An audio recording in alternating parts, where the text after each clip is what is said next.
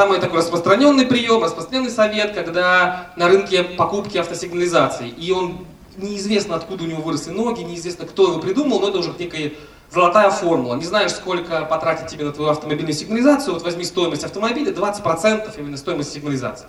На рынке вот, автосигнализации, в принципе, эта формула уже устоялась. Теперь ваша задача для себя придумать такую формулу для вашего рынка. Ну, например, 10%, ну, как, как знаете, например, у мужчины, где-то видел такие, такие формулы, если мужчина покупает часы, то стоимость часов должна равняться то ли одному, то ли двум месяцам дохода его. Вот тогда, да, тогда, то есть часы должны о тебе говорить, там, туфли что-то как-то оценивают. Некие попытки перевести, дать, поднять человека по цене гораздо выше. Вы хотите пластиковые за 5 долларов? Ну, неужели вы в месяц получаете 2,5 доллара? Конечно же нет, да, поднимайтесь выше.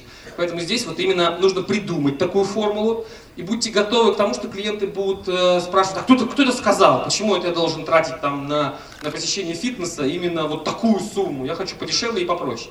И здесь мы можем использовать два типа аргументов. Можем использовать ссылку на эксперта, ее нужно найти, серии некой данные исследования, данные некоторого института и что-нибудь еще, где так э, Лайнус Полинг, Нобелевский лауреат, утверждает, что там 3 грамма витамина С в день э, снижают вероятность возникновения рака. Да? Вот мы тем самым закрываемся этим Лайнусом Полингом, закрываемся этим Нобелевским лауреатом, вот думай сам.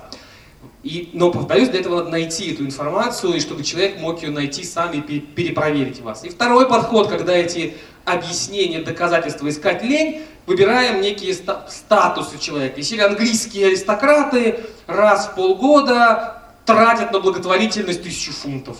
Вы же хотите выглядеть или быть, или вести себя как английский аристократ? Ну, тогда пожалуйста. Да, тем самым человек говорит, ну да, я же урожденный английский аристократ, только родился. Да, не повезло с местом рождения, а так-то по всем наборам все.